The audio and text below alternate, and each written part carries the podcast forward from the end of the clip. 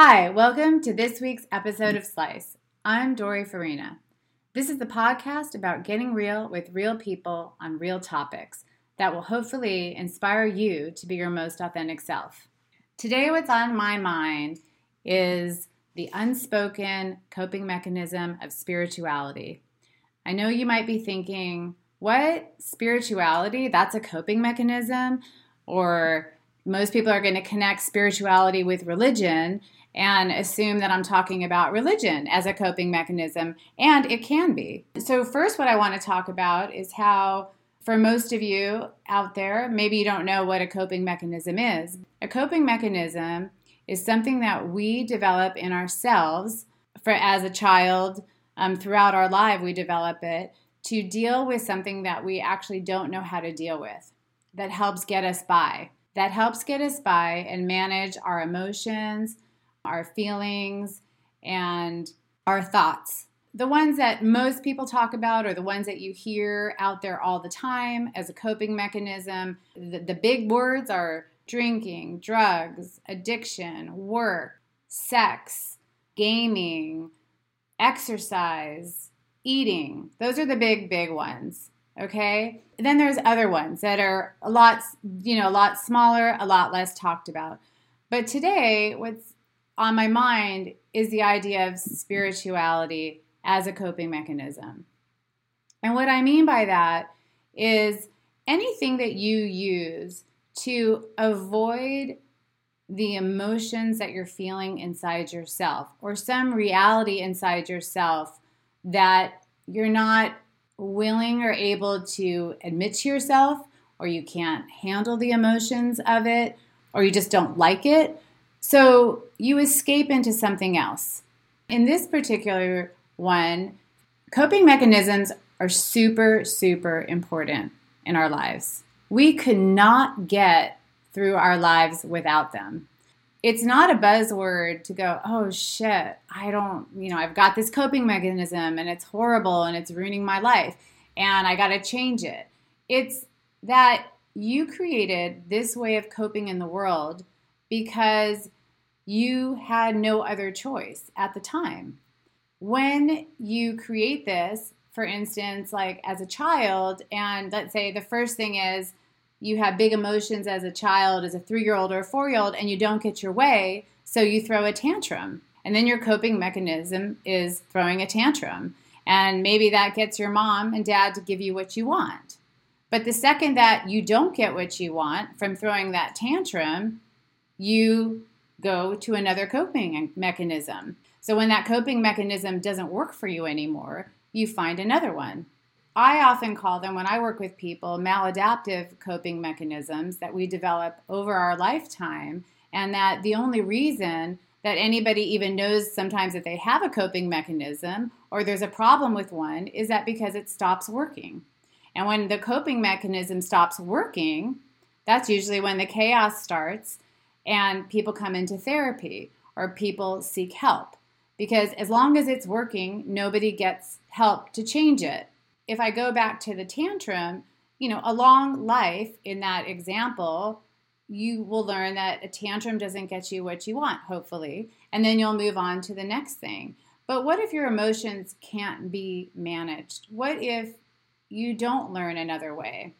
And the only thing that you can do is go to something else. And that's why I call it maladaptive because you're going to go to what your own resources are. You're starting these processes when you're very young. If you're beginning at three with a tantrum, and then it goes on to something else at four and five, and then 13, 15, 16, and so on, you only have, you can only pull from the resources that you have. And that's why often people dive into work or they dive into addiction or they dive into exercising. Not all coping me- mechanisms are bad, and of course, everything in moderation is good. So, if you get super stressed out and your way to manage that stress is to go to the gym and work out, you work out one time and that helps you, then that's a healthy coping mechanism. There's nothing to change about that. But if you find yourself in the gym twice a day or three hours a day, seven days a week, then there's a problem. then it's something that needs to be managed or adjusted. So it's no different with, you know, any other kind of healthy lifestyle. So meditation is healthy for you as well. Taking a walk is healthy. Hiking is healthy. Being with your friends is healthy. It's even fine to have a drink to take the edge off. But when it becomes excessive, is when it becomes, it crosses over from a healthy mechanism to a non healthy coping mechanism. That's why I really want to talk about spirituality as a coping mechanism today because I feel like if somebody has dove into the world of spirituality and they choose that path for themselves, and no matter how much time they spend in it or what they do, it's very hard to place a judgment on it. And it's very hard to be able to say, like, wow, you're just too spiritual. You're just like way too spiritual, and that is not a good thing. No one's going to say that to you. It's going to be very, very difficult. One of the things that happens in going into this spiritual, I'm just going to call it spiritual addiction. I don't even know if there is anything such a thing, but I'm going to name it spiritual addiction in this moment. But if you go into a spiritual addiction, then one of the things that often gets bypassed and and I, when I say spiritual addiction, I'm talking about when you use spiritual ideas, spiritual beliefs, spiritual methods, or religious methods. I don't associate spirituality with religion, but if we put them together, because I know that's what will come up for a lot of people, but if you use all those ideas as a way to escape your emotions and the things that are happening within you, inside of you, that you're not willing to deal with, then it's not healthy. Because it just becomes another way for your real life to be deflected and it gets deflected into this pocket of spirituality. When I've met people who are in this place, you can talk to them about something and you could ask them about how they feel or what's going on, and they'll often tell you, at least in my experience, you know, it's good. And the Dalai Lama always says is blah, blah, blah, blah, blah. Whatever. What it says in the Bible is XYZ. And so I follow that. And they can have all this stuff that they could spout out, but it's not integrated into their body, into their soul, into their emotional psyche. It's just information, and it's really good information. All the spiritual stuff is really good. All the religious messages, all those things are usually really great, but they're really good and beneficial and positive when they get completely integrated into you. And when they're not, they really become another way to avoid yourself. So there are people that specialize in this work that are incredible and really understand the way that this process works and are able to see it. Because I think from the common eye, and even for a skilled clinician that doesn't know a lot about it, it's very, I think it'd be very hard to assess when somebody might be in this, what I'm calling like a spiritual addiction or a spiritual avoidance of some kind. And because it could, the person will appear just so positive and have all this stuff. But what, what happens on a deeper level, that it's really hard to access their authenticity. And it's really hard to access who they really are and what's really going on with them because there's this other story built up. I thought I'd bring on somebody who knows a lot about this who it's one of her specialties and she and I thought it would be great to have this conversation with her because one she could clear up some of my own questions about it and also give us some information on what it might really look like. I thought it'd be great because she could give us more information on it. So, I would like to introduce Mesha Joy Machamer, and she is on with us. Hello, Mesha. How are you? Hi, Doree. I'm doing well. Thank you so much for being here today to talk to us about this. I hope that I didn't butcher the idea of spiritual. I know you have a, I, you know, I know you have this, this, you know, you have a lot of knowledge about it, and let's talk about it. Yeah, I thought you had a, a lot of good points and a lot of different points, and there's, I think what you were speaking to is what's actually um, most important, which is it's hard to approach. It's not the easiest one to approach. There's certain things that people use, let's say, um, unhealthy coping mechanisms that people are um, really familiar with, and you named a few of them. Like people are very familiar of eating too much or under eating, or exercising too much or under under exercising, and and kind of being lethargic. Those really common coping mechanisms that can be used in a negative way are, are pretty known. You know, Doree, I think um, what you're speaking to is actually the bigger, bigger question is that there's so many different ways to approach this. And there's healthy coping mechanisms and unhealthy coping mechanisms. And um, what you said also was that there's a way that um, a, a, coping mechanism can actually begin, you know, begin as a healthy way of moving through something and then become unhealthy. It all it's it's all relative to where you are in your life and what's happening. Right. And I think that's why spirituality is a, is a bit of a, a difficult one to approach. But um, you mentioned some of the key the key pieces that I think are relevant. Most people, regardless of spirituality, consider part of spirituality, no matter whether it's religion or Buddhism or any other practice, that being in your heart and being in the now are very important parts of being a human being. You know, we really want to find a way where we can be most in our hearts, most true to ourselves, kind to other people. You know, there's all these basic premises, but people really want to be in their heart and they want to find a way to have an authentic communication with somebody. And everybody has their own paradigm about how to do that and what that looks like. I would say that the way you talked about it being in the present, I don't separate emotions from spirituality. So I, will start with that. As a transpersonal therapist, I don't separate the two when somebody is having an emotional experience in their life, that is the most spiritual thing that could happen because our emotions are the way our heart talks to us about what's going on in our lives. Right. It's the conversation that we're actually having with ourselves about the good things that are happening, the difficult things that are happening, the love of our life, our heart opens, the loss of our life, our heart struggles and aches. And so our emotional experience of the now is the most spiritual practice to be here with who we are.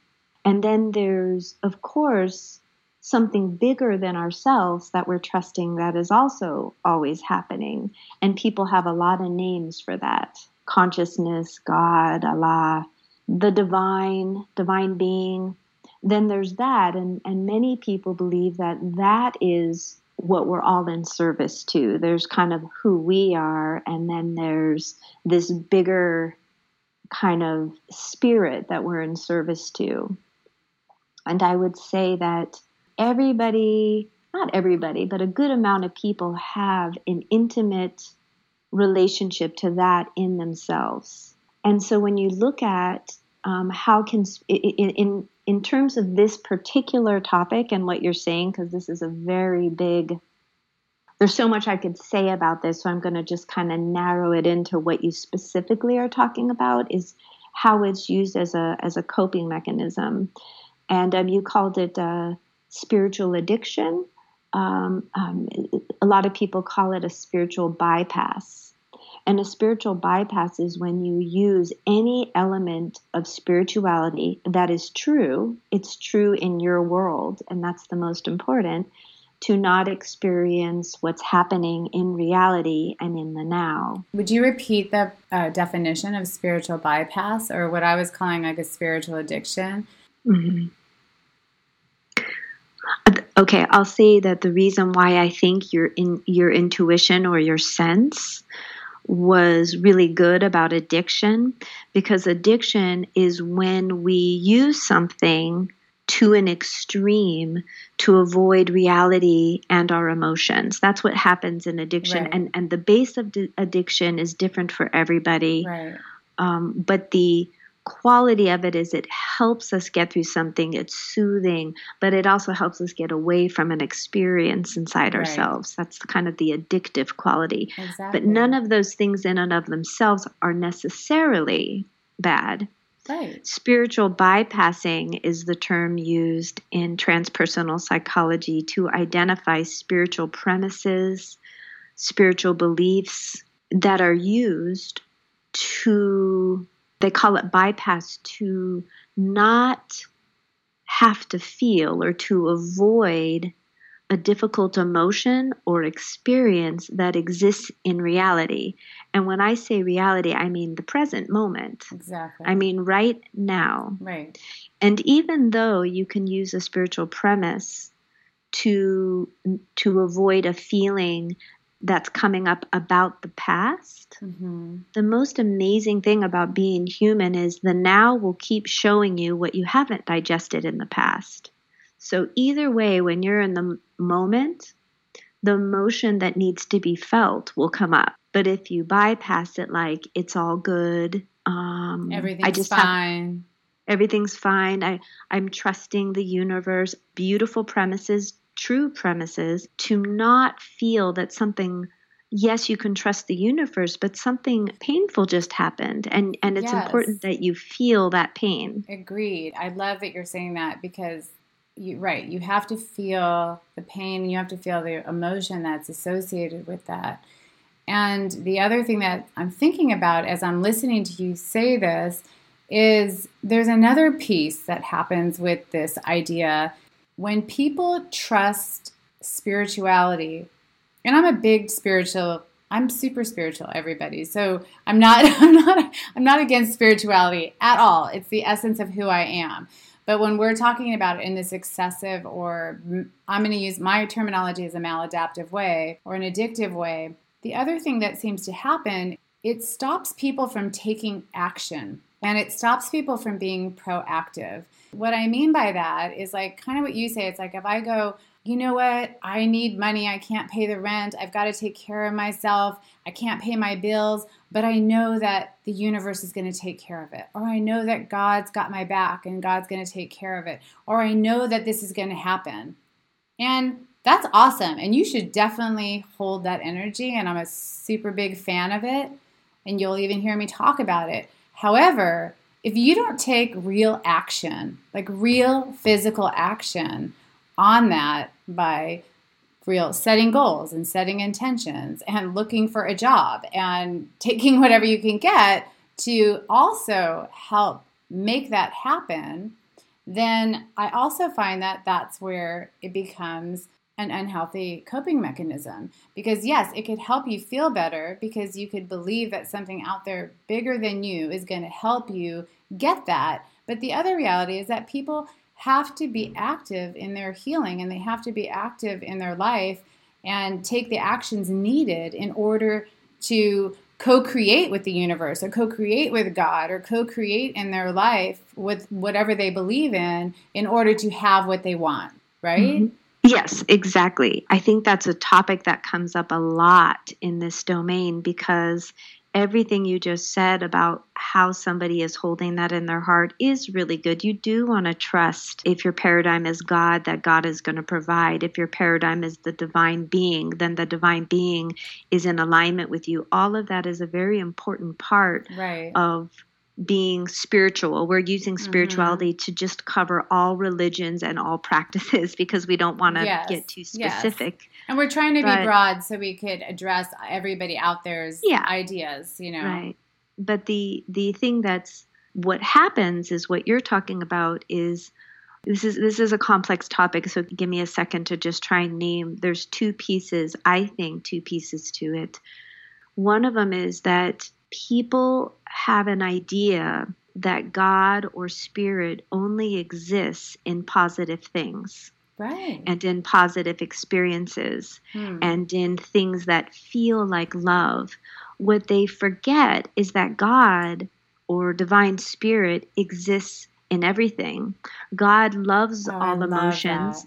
God that. doesn't not exist in difficult situations. In fact, sometimes those difficult situations are there to teach you what you need so you can feel closer to God or divine spirit. Agreed. So, what happens in that particular bypass, I would say a misunderstanding of where God exists. And if we say, so that can be a, a kind of part of the issue. How they interpret it that it only lives in the good experiences and the positive, experiences, right?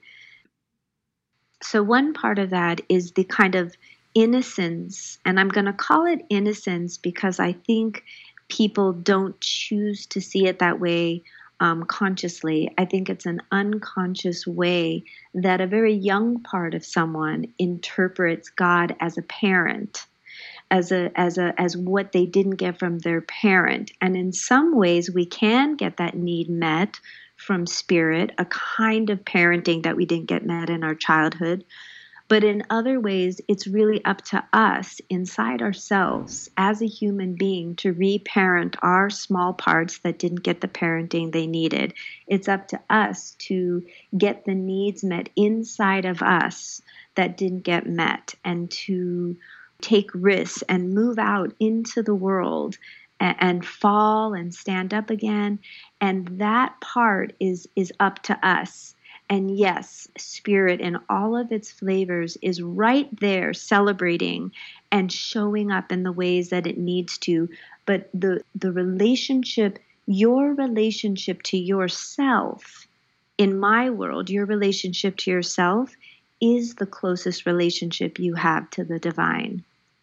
And your relationship to your emotions Beautiful. is the most intimate conversation you can have with the divine because that's how your own heart is trying to tell you what's happening So about true. right now. So true.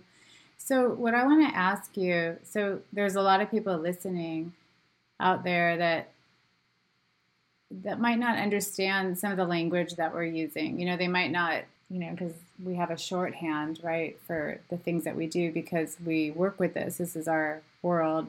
So, when you're talking about that young part of us, how would you describe that to someone who possibly hasn't done any therapy or hasn't read maybe a pop psychology book or hasn't explored that in themselves like how would you explain the process of if somebody's listening and kind of hearing this and kind of getting it but they're like what does that exactly mean and like what do i do about that like what do you have a way that you could put that into a terminology for those people Mhm.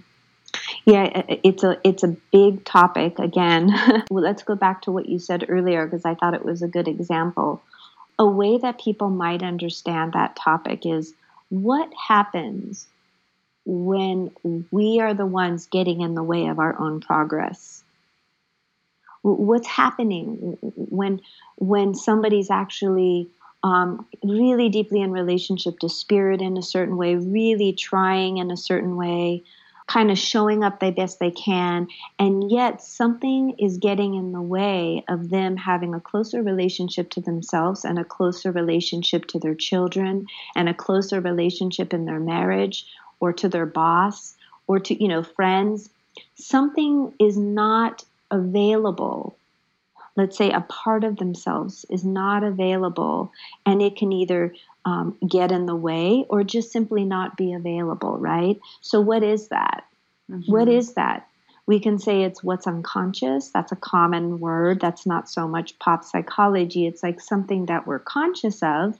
We do the best we can with what we're conscious of but what about what we're unconscious of and i would say that's where those aspects of us that are unknown to us need to be known. That's where those aspects of us need to be known. So, for example, maybe your mother, your father, your friends notice that you do something that gets in the way of you being the biggest version of yourself that you could be.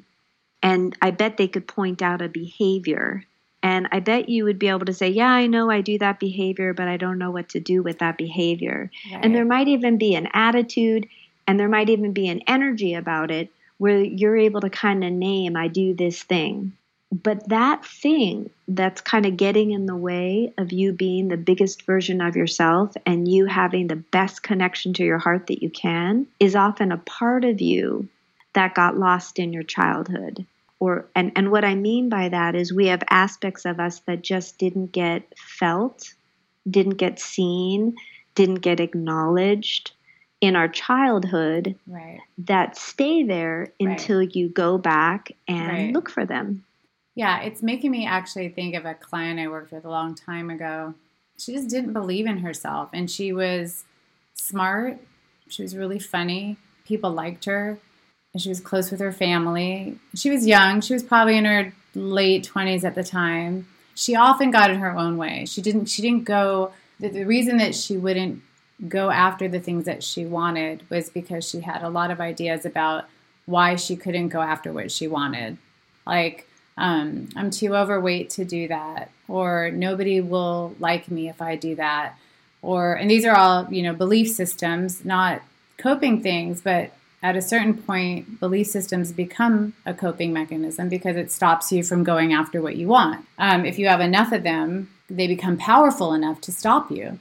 The other thing with her was that she always gave up right when she was really close to getting what she wanted. It was like, you know, when you're going after what you want and you're manifesting something that you've been intending or working toward getting, oftentimes the closer that you get, the harder that it gets. And sometimes it gets harder because because of the whatever's involved in it, but a lot of times it gets harder because of what you're facing in yourself. Like kind of like the between the things that Mesha and I are talking about you're you get faced with yourself when you're going to rise above and you're going to basically overcome a way of believing about yourself and the world and you work through that obstacle it's not easy. And all the gifts are on the uh, you know the, well the gifts are in the process. Someone like we would say something like the gifts are in the process. You know but you know the gifts that you want you're not looking for those gifts. You're looking i know everybody wants the gifts on the other side and that's what comes on the other side of it. But oftentimes right before you're about to get what you really want it's like someone places the biggest boulder in front of you whether it's you know, spiritually, physically, whatever. All this stuff could happen in your life. And it's almost like the universe going, You really want it? You're, you know, it's like your final test, it's your final trial. And that's often the place where people stop and they turn back around. Mm-hmm. And at the time, I was doing something, um, I was leading people on something I call the hike of intention. And it was about focusing on what your intention is and what your goal, what you're wanting. And um, it's like a spiritual journey that I would take people on. What would happen is that it would be a silent hike, and you couldn't, you weren't, we there would be no link. We wouldn't be able to talk. I do a ceremony before. We wouldn't be able to.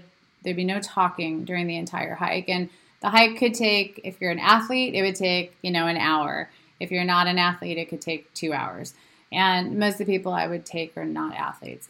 So I thought this would be really good for this client because there was so much stuff that was stopping her that wasn't even verbal. It was actually like a lot of stuff coming up from pre verbal days. It was really um, something that she wasn't even able to access, which is also something I think in the transpersonal psychology world that's really, really good because the way that you guys can, you know, that you have a way to get to that stuff.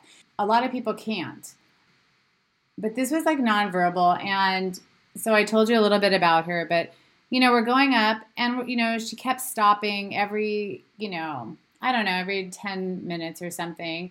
And it's a steep climb, but it's that way because in life, getting what you want is a steep climb. So the basically, I picked the hike to replicate kind of the process of life, and you know that it's a steep, steep, steep climb, and then you finally mm-hmm. get to this steeper place, and then it's beautiful, and then there's this amazing view and then the reward is like you know you get the rest of it's downhill it's downhill from there and you get to think about you know your journey and you get to think about that you made it and blah all that stuff you know, she'd sit down and she'd say, I can't do this. I can't do this story. I can't, I don't want to do this. I don't even know why you took me on. Why am I even here?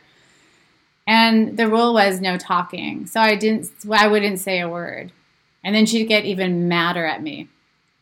And I would just wait. Because the truth is, if she really wanted to go down the hill and that was her process to turn around and she turned around, I would just follow her down the hill. That would be fine. That would be her process. That's the way it goes. Nobody ever did that. However, so she would just, so she did that. And then she went another 10 minutes or something. And she's like, ah, huffing and puffing. And like, this is the worst thing. I can't believe this. You know, I don't even think I'm learning anything. Nothing's happening. And this is, why am I, and she just, again, got more and more upset with me. I waited and I waited.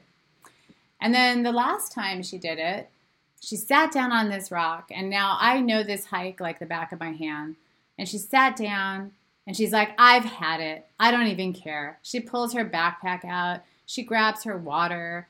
And the rule was if you had something you wanted to say or write or process, you know, you could pull your journal out. You know, you could, so it's a very personal process. So you could do that. And she's like, I'm just taking a break because I'm tired and I don't like this. And then we're going back down. And I just waited. I waited. And she's like, You're not going to talk to me? You're not even going to talk to me. I told you I want to stop you know, I want to go down the hill and I want to do this. And it was like basically having a tantrum. And I just waited. And then finally she gets up. She says, Fine, we'll finish the thing. I'm never doing this with you again. I can't believe you did this. I really want to stop. And I just, ugh, and you're not even talking to me.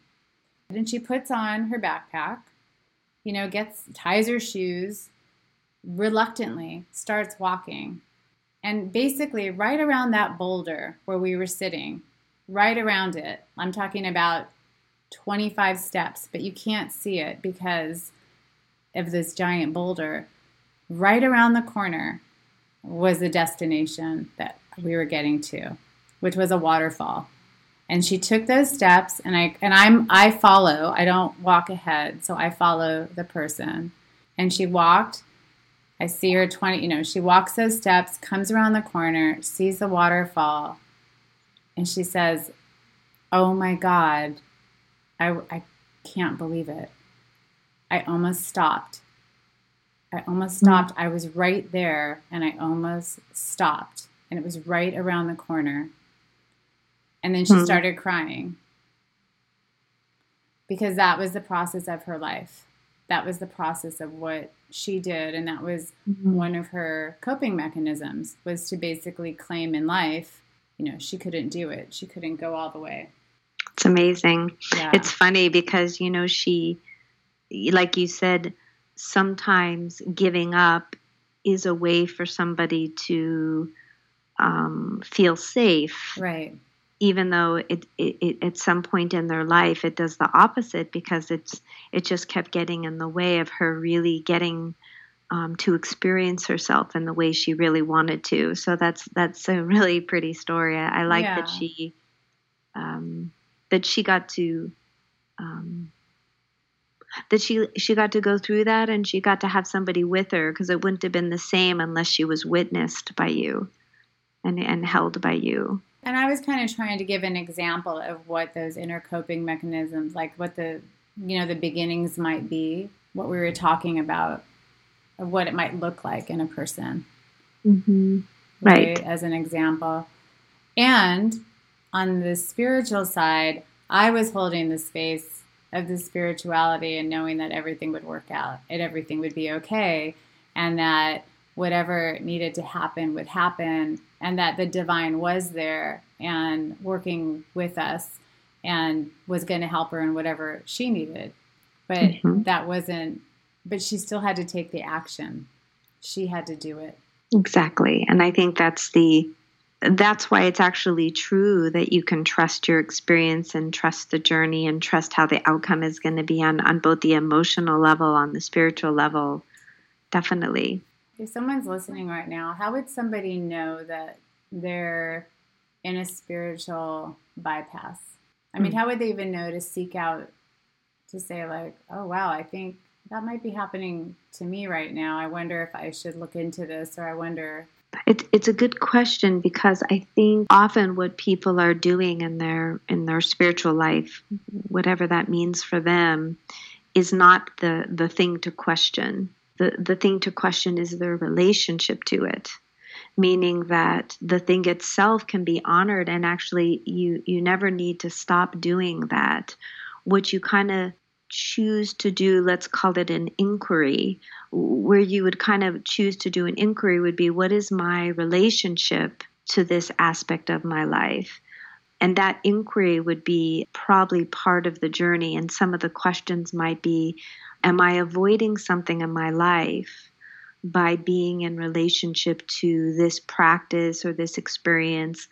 Am I avoiding something in my life by doing it this much, right? Because it's not that they do it, it's how much they do it and why they do it and when they do it. So that would be the, they'd have to ask that question themselves because it's a readiness. It's a readiness to go on that hike. It's a readiness to say yes to that. It's it's somebody looking at their experience and saying, "Wow, you know, I feel really connected to God, for example, but I don't ever feel very connected to my husband." Or I feel or I feel very connected I'm sorry, to God. I did not. I'm sorry, listeners. I was not. Um, as I, I, was deeply listening, and I was that was the last thing I was expecting. But it's totally true. So right. keep going. So I have this really close relationship to spirit and prayer and the divine, but I have no friends. Mm-hmm. Or um, I feel so I feel so much stillness inside and so much space, but I don't know how to stop getting fired from a job, right?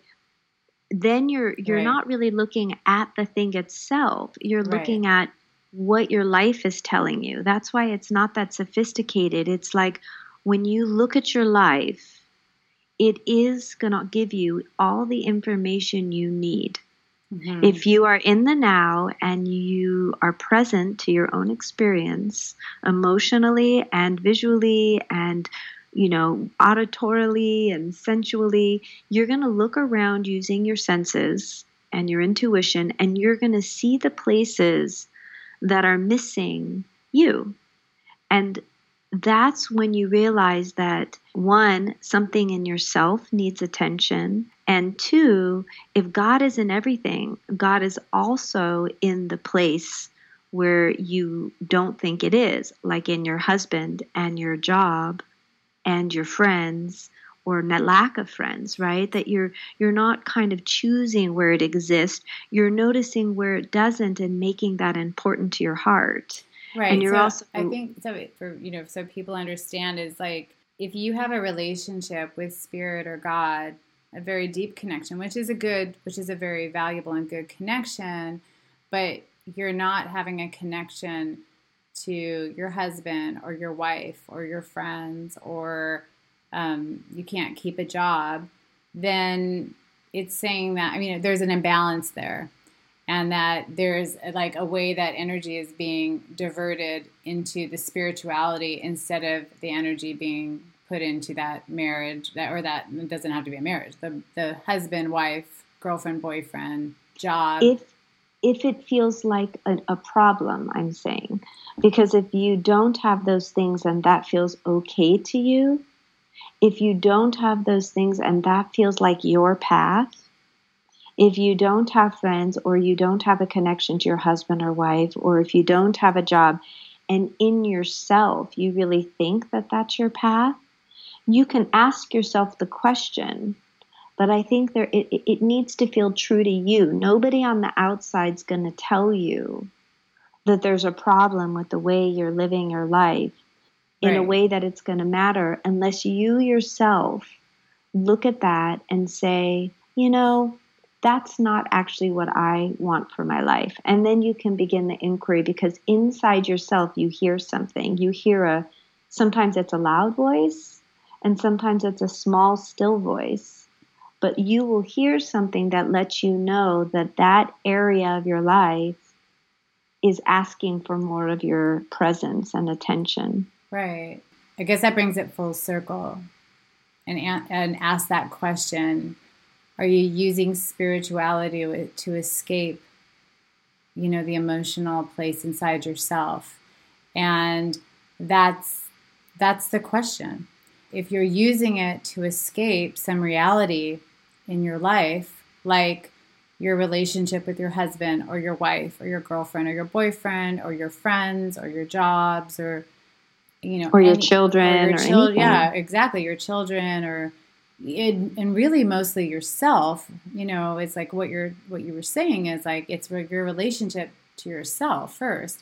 So if you're using spirituality to escape your core relationship with yourself and then all the relationships around you then spirituality at that point goes from being a good a positive not a good but from going from being a positive coping mechanism to one that has to be explored and evaluated and possibly dissected into uh, what is it that you're needing to look at in yourself so you can have the things that you want so you don't have to escape into something else. And you know we're talking about spirituality today. So if you you don't have to escape into something but then you could actually use all that positive spirituality and enhance and elevate your life because you're putting your energy into yourself and into those relationships and then you have this as like a support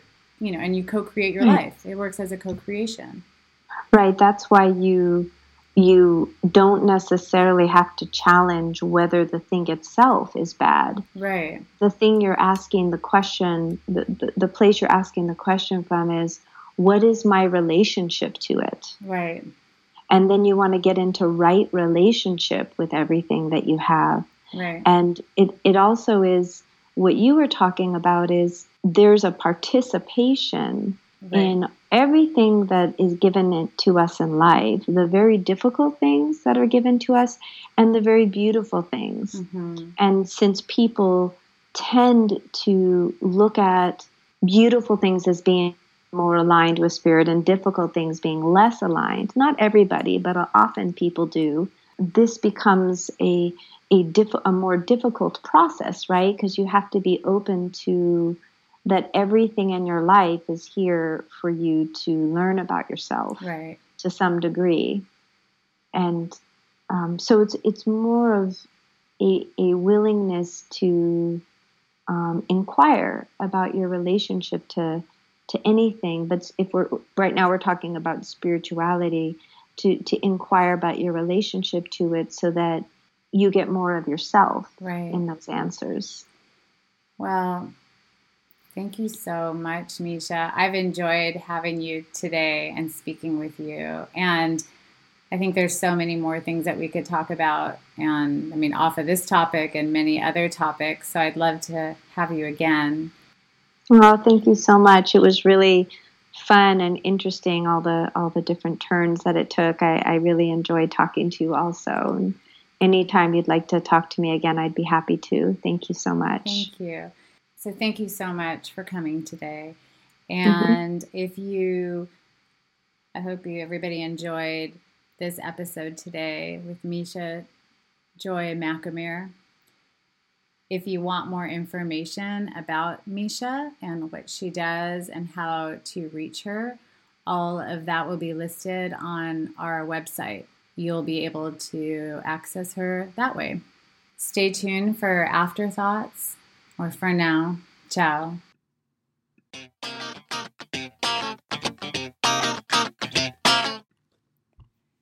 Wow. I love that I never know where these conversations are going to go. It's probably one of my favorite parts of doing this podcast is the turns that it takes and how how the conversation develops and where it goes and what we end up talking about, even if we start with the topic and where that topic goes, because most of the topics I'm talking about, you know, you could teach in a school course or in a training course for two years or more on the one topic and cover so many aspects of it. And this is one of those. So I really appreciate Mesha talking with us because she is a skilled clinician and spiritual teacher um, in this world, especially when it comes to transpersonal therapy and these different modalities. And she was able to discuss it with me when I come I come from a spiritual place, but I, you know, I come from a different modality and I use different terminology. And at the same time, we were able to find this middle ground where we both understood what we were talking about and we were talking about something very similar from different but from different standpoints. And and the terminology in transpersonal therapy is spiritual bypass, which makes total sense. Something really stands out for me is that God exists in all situations, in good and bad, where spirituality exists in all situations. And that is very important to grasp onto. It's true what Mesha is saying that so many people will associate good things happening with God, with spirit, with intention, you know, with something that you've manifested, something that you want. Something good has happened to me. Thank you, God. Thank you, Spirit. You know, thank you, Allah. Whoever your whoever your go-to is spiritually. And we often forget how God or Spirit are in the other moments, in our challenging moments, that those challenging moments are our teaching moments. And from a spiritual standpoint, they're the moments that we are having an opportunity to grow. We're having an opportunity to see something different. And we don't always feel that way about it. We often feel like, what the fuck is this? Why is this happening to me? Why do I deserve this? What did I do to deserve this? I don't deserve this. This isn't fair. Why is something bad happening to me? Why me? I mean, that's a good question, right? And I've been there myself. However, from a spiritual standpoint, that is where the gifts lie. The gifts lie oftentimes in the challenges that we face. And oftentimes, those challenges or struggles, you know, come harder and faster depending on how much we need to learn them at that time or how timely it is to to change some way of thinking or being in the world, like a wake up call, like a wake up call. And yes, I am somebody who believes that everything happens for a reason. We don't always find out what the reason is, but often we do. Eventually, we do. I believe, anyway. When we look at this idea of spiritual bypass, something that is so beautiful and so widely respected, so widely accepted, any kind of spirituality that, and to say, hey, guess what? That's not helping you. That's actually making you avoid the very essence of what it is that you need to change. Like that right there is not great. Okay? That is denying you authenticity that is denying you a true presence. That is denying you happiness. Because anything, anything, even spirituality is what we're talking about, anything that takes you away from yourself denies you your authenticity. And when you deny yourself your authenticity, then you no longer are existing in the world as you. You're no longer you. You become you with a facade, a story, a guard, you know, a, a costume, you know, whether it's spirituality or just acting a certain way or creating a persona, whatever that is, but it's not you. I like what Mesha said that she doesn't separate spirituality and emotion. And I've never heard that before. Um, so I don't know if that's a transpersonal psychology thing or her thing. I really like that because it's true and that really does complement the idea of authenticity and the idea of we are all spiritual beings having a spiritual human experience. When we have emotion or feeling or ideas inside ourself, that is us. That's who we are. That is the essence of you. And you know what I'm talking about because you know who you are inside yourself. And as you're listening, you might start thinking about, I hope, I would I would wish that you start thinking about all the ways that you try to hide who you are. All the costumes you put on, all the facades you put on, all the stories you tell yourself to be the way you're living right now, to be the self that you're being. That may just not be yourself, but it's the self you've chosen to live for whatever reasons you've chosen that. As a final afterthought, I'm going to just quote or paraphrase what Mesha said. And she said, You know, if God is in everything, it's also where you don't want it to be or you don't expect it to be. And I would begin to notice the value of all experiences that you're experiencing in your life good and bad, favorable, not favorable.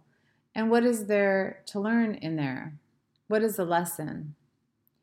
And if you find yourself using spirituality as a way to numb something in yourself, then just ask yourself what that might be about. You know, why would you be doing that? And how does it serve you? And what's your relationship to it? Because what you choose to do is on you. And how you choose to live your life is on you. But once you have the awareness of the option, what do you do with it? And do you choose living authentically or not? And if you do find yourself in a place of a spiritual bypass or a spiritual addiction, as I would say, or Mesha would say, spiritual bypass, if you find yourself in that place and you hear something that we're saying about hiding from something, does it make you explore it a little bit more or does it make you dive in deeper? Does it make you cope? Does it make you want to explore how you're coping, possibly with spirituality? Or does it make you want to reinforce the spirituality and make that force even stronger as a way of denial. And it makes me think of something I've heard so many times, I've never quoted in my entire life. However, it's coming to me right now for this moment is, you know, those who know don't preach, and those who preach don't know. So if you find yourself diving in harder into your belief system versus an exploration, I'd invite you to explore that. I'd invite you to look into that and ask yourself if there's something possibly in your life that you're avoiding or not looking at. Because those who are in denial will often start to preach. And that's okay because the words that are being preached are often really good. Like I said in the beginning, they're they're good. They're you know, they're good examples, they're good words, they're oftentimes, you know, very valuable. However, if it becomes a form of distraction of yourself, then you don't get to live authentically and you don't get to be the you that you came here to be. And there's only one you. That's it. There's only going to be one of you ever, ever in the history of the universe. As my dad would say, there'll only be one you. So you get to decide who that one you is going to be in this lifetime. Thanks for listening. I hope you enjoyed this episode of Slice. Ciao for now.